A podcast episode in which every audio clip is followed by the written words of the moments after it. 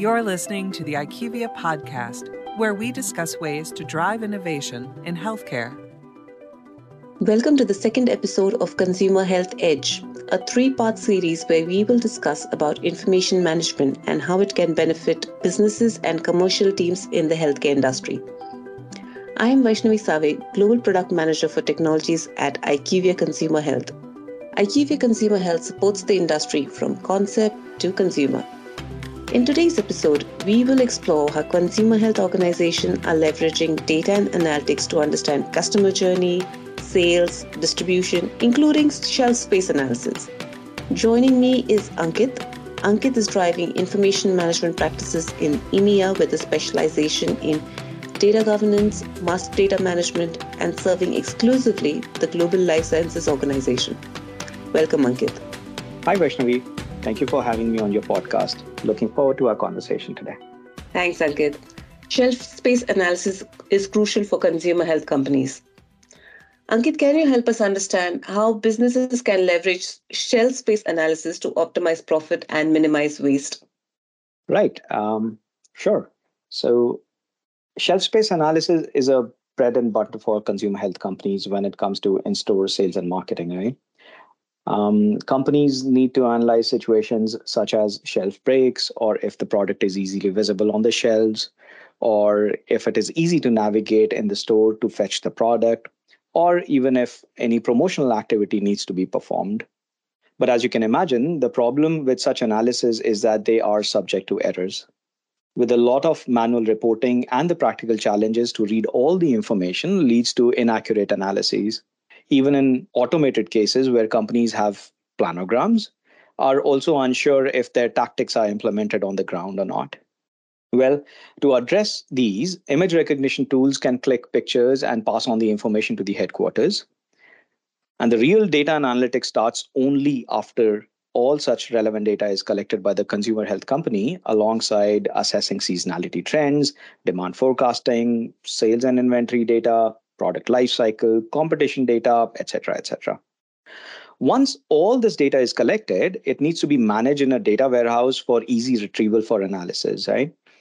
In this case, a data warehouse would store data related to shelf breaks, product visibility, and promotional activities, making it readily available for analysis.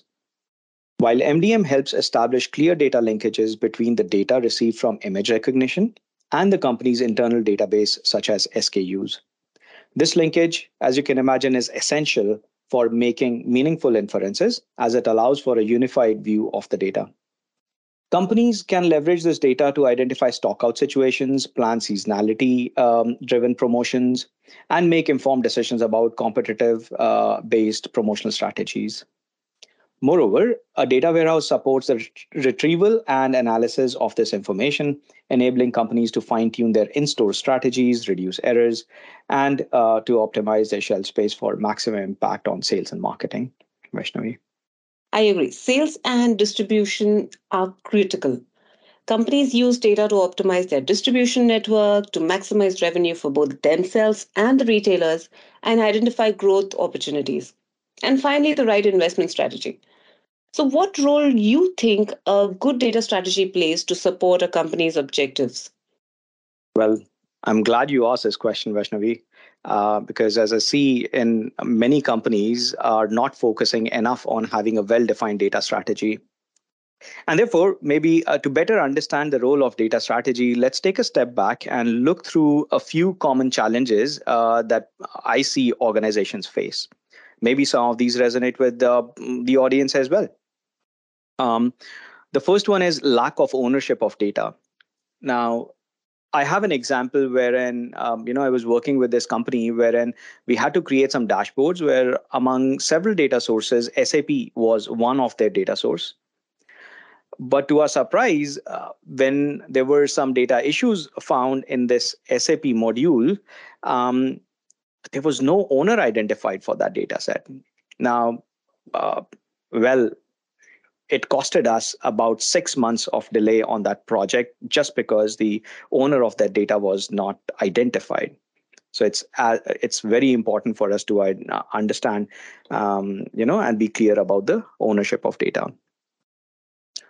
The second is lack of access. Well, I don't think it comes as a surprise, and I believe many of you may have already experienced going through the hoops to get access. Not to mention that by the time uh, one gets access, business generally has figured out another way to answer the question in hand. Um, right?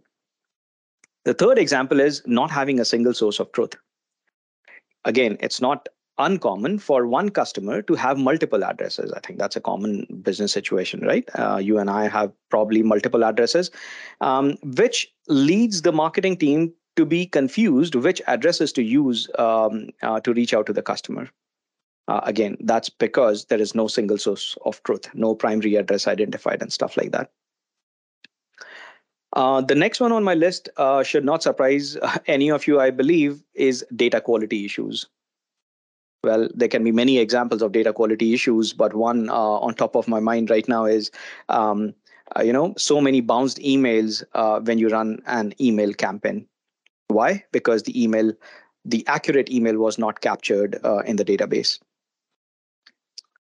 And uh, the last example which is actually well i would say most common uh, is companies don't even know what data they have and it again does not surprise me anymore when businesses and IT teams tell me that they don't even have uh, or they don't even know what data they have today.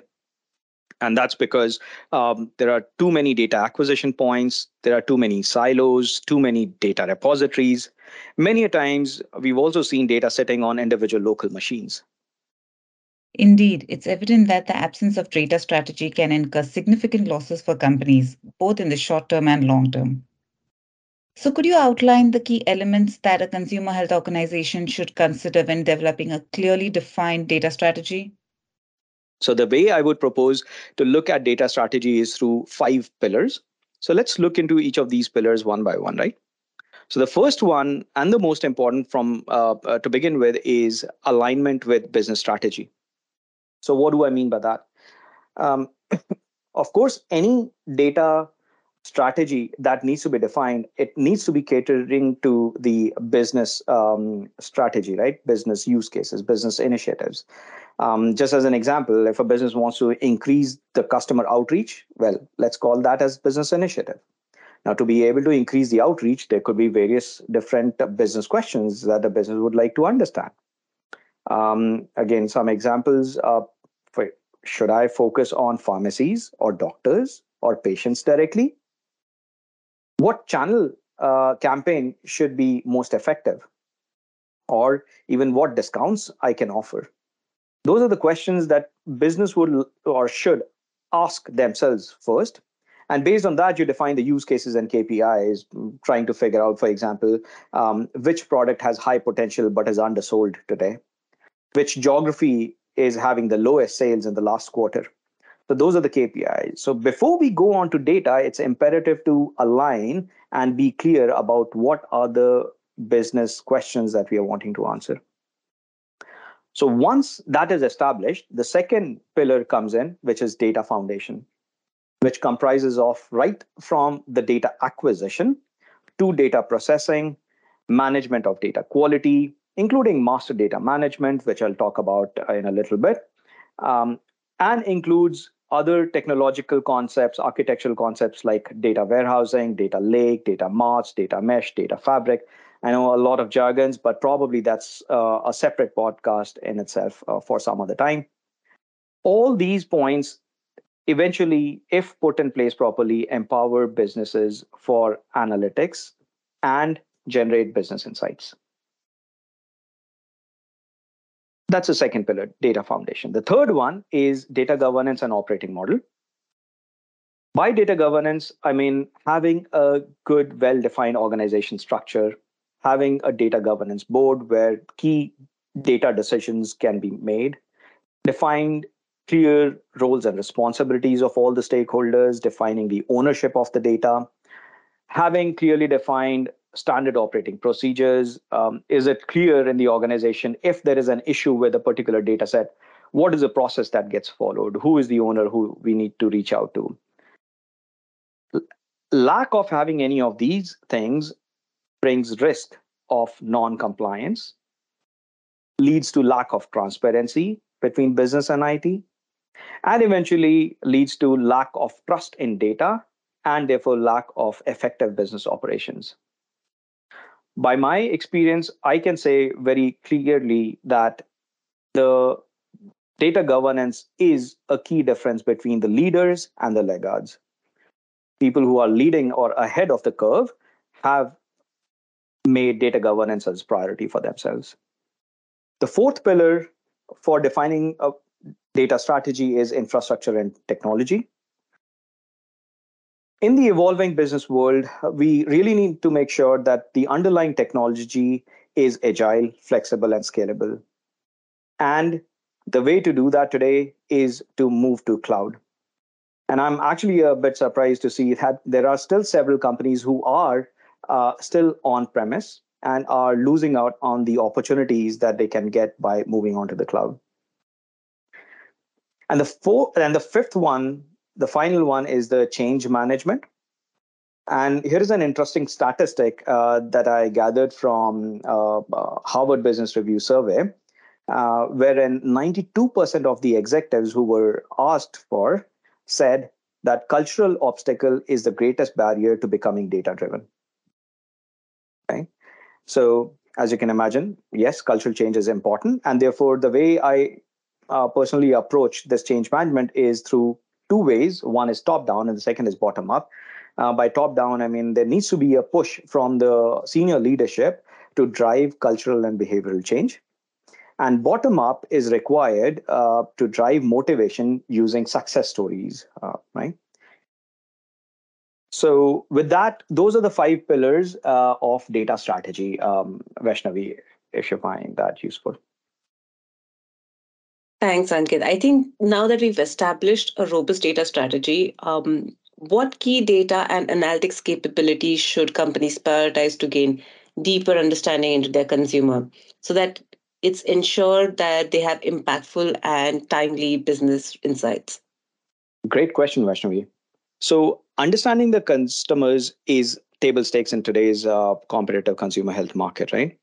And data analytics, of course, plays a crucial role in helping you understand the customers. The journey starts by collecting the data of various touch points that your consumers make in relation to your product. Particularly, it's much easier to get access to the data of those consumers who are on a loyalty program, or even the consumers who are active on social platforms, for example. In fact, uh, some companies even run primary market research to collect first hand information. While every organization expects the source data quality to be great, in all practical cases, the data does need to be cleaned before dumping into data repository. For example, misspelled product names is a very common uh, issue that we see, or even addresses that need harmonization. Uh, as an example, street, which is fully spelled versus an abbreviated str dot. All these need to be cleaned and harmonized. Linking customer profiles for a unified view is achieved through master data management, in short called as MDM, ensuring that a consumer who purchased a product at pharmacy is the same who mentioned positively about your product on social media. Once all the data is available unambiguously at one place, then you can aggregate or slice and dice the data to answer any specific business questions, that is, perform analytics. Analytics can be of four types diagnostics, descriptive, predictive, and prescriptive. Let's uh, very quickly look at these one by one. Diagnostic analytics is the most basic and conventional one that covers what has happened. For example, uh, which store or site in a particular city has shown maximum sales in the last month? So, looking back in time and reporting. Descriptive analytics covers why the product may have uh, been in demand in some specific type of stores. For example, XYZ store had maximum sales because they ran a local promotional activity. So it's it's a little bit more into uh, understanding the why. Predictive analytics instead helps with forecasting what may happen in future based on historical trends. For example, looking at the customer patterns in a particular area, it is likely that the product sales will drop in coming months. And finally, uh, at the highest maturity curve, uh, we have prescriptive analytics, which provides you actionable direction on what needs to be done to achieve a particular business objective.